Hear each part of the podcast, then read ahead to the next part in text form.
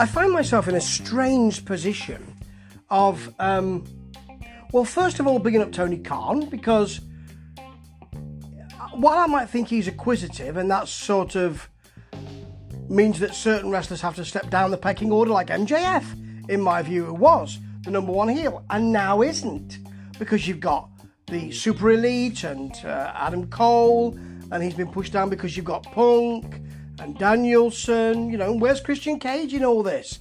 Although I have a problem with that, at least he is paying wrestlers, allowing them to feed their families, rather unlike, well, you know, ROH, who have closed their doors and we don't know why, and red ink may be flowing, so you know there may be no choice, but it's not good for the wrestlers, and we know that. And now WWE are uh, releasing have released some wrestlers. And I suppose what you've got is a kind of my feeling about it is well, that's not as bad as it was because they released loads of wrestlers uh, in two lot, large lots recently, and that was terrible. Um, and so it makes you think, oh well, there's only a few. No, no, not oh well, Steve. Actually, these people need to feed their families, need to live their lives. So, the biggest one, I suppose, the biggest release is um, Karrion Kross. Now, an awful lot of people were high on Karrion Kross when he was in Impact. Uh, I was higher on Karrion Kross when he was in Impact. I didn't like him when he was in, in NXT. You know, that kind of angry close up promo doesn't work for me. I didn't like it when Sid Justice did it, I don't like it now. And uh, I thought he was fairly one dimensional. He wasn't the Killer Kross that he was in Impact, I didn't think. And um, I didn't think he made a big. I didn't think I didn't think people bought into him. The fans didn't in NXT because he was pushed so quickly. Won the title to quite, and there was some shenanigans around injuries and all of that, but won the title to very little fanfare. And since he's gone to the main roster, he's been lost, really. So it's a big release, but I wasn't invested in Karrion Kross anyway. As a performer, I was invested in Keith Lee, and this will be something that people will be very, very concerned and angry about. That we knew and we could see it coming. You know, he went to the main roster. People tend to get dis- tend to disappear when they get to the main roster. That happened with Keith Lee, and it wasn't good.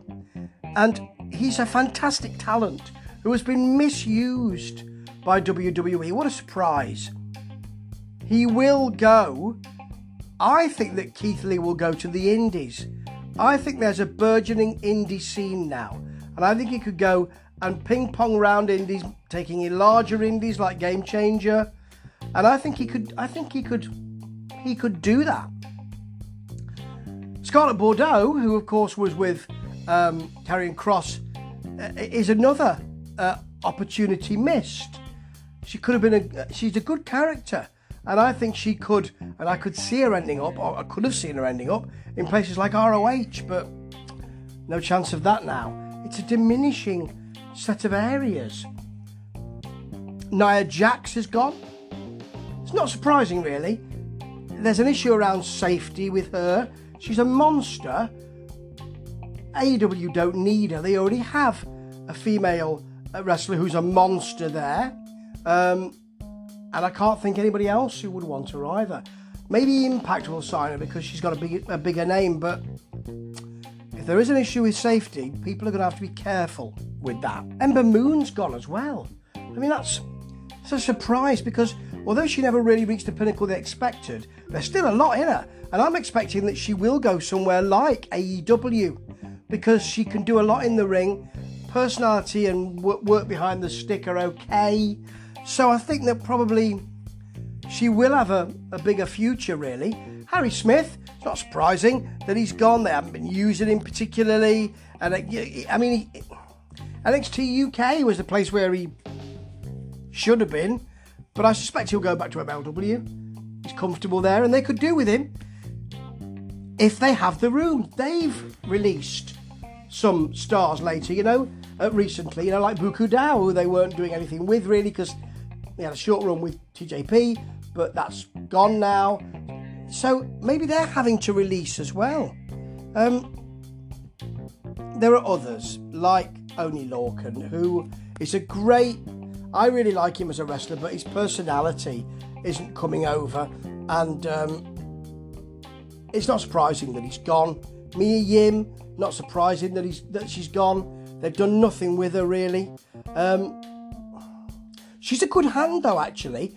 Good, good behind the stick. Good mic skills. She's pretty good in the ring. She can do a kind of. Um, she has a sort of. This is going to sound awful, but a sort of street. You know, it's the, big personality or the big uh, shtick with her in WWE was she's from the streets, and they could do that in MLW because that's what they're doing with some teams there. Or can't imagine her landing in AEW. I can imagine her landing in uh, Impact though. There are some people who wouldn't survive so well on the indie scene. I mean, Harry Smith would, you know. Um, Gran Metalik has gone. He wanted away for quite some time, you know. Um, so it's not so much of a surprise, but I find myself feeling really odd that I'm thinking, oh well, it's not as bad as as, as ROH, or it's not as bad as they were as WWE were a few months ago, or six months ago, or maybe a year ago when they let so many go. So we shouldn't be upset. Yes, we should. These are all good hands, and WWE dropped the ball on so many of them. Interesting to see where they end up, but you know, it's a shrinking picture out there, but the indie scene isn't. Interesting if you can make it pay. Ta ta. I've just been to have a little me time, a bit of a walk, and uh, was thinking about this. And yet, of course, the first thing that happens is that you think, well, here's the headlines Karrion Kross, oh my God, Keith Lee, that's terrible. Ember Moon, awful uh, Mia Yim, you know, that's that's a couple who have lost their their income, but there are more wrestlers. There are 17. And I didn't look at that because the headlines are so strong.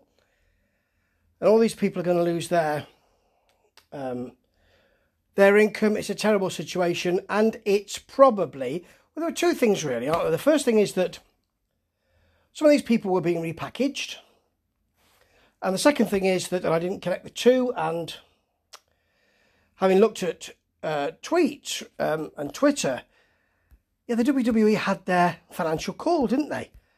And they said they made $255 million in this quarter. And then you go and do that.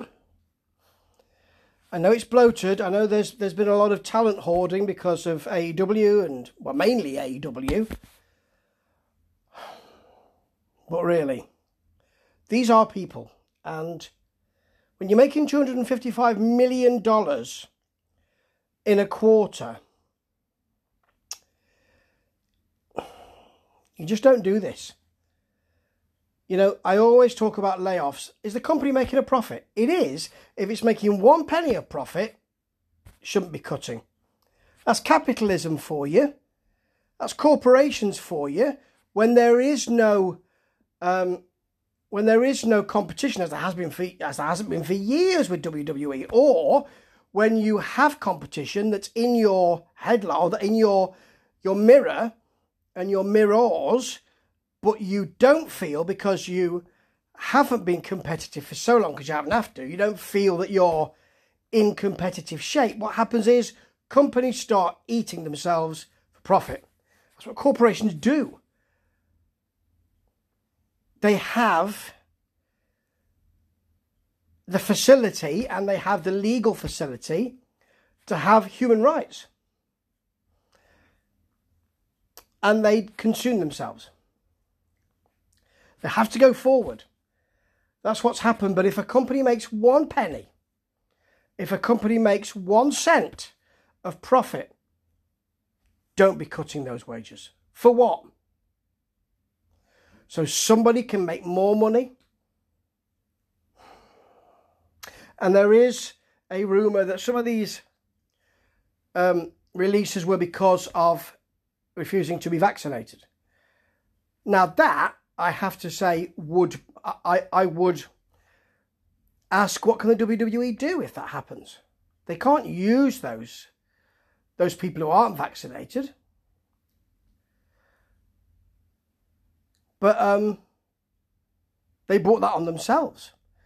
So, you know, as a trade unionist, I'll talk about management, but I'll also tell members you're not doing the best for yourself here. You could do this, or this is a problem.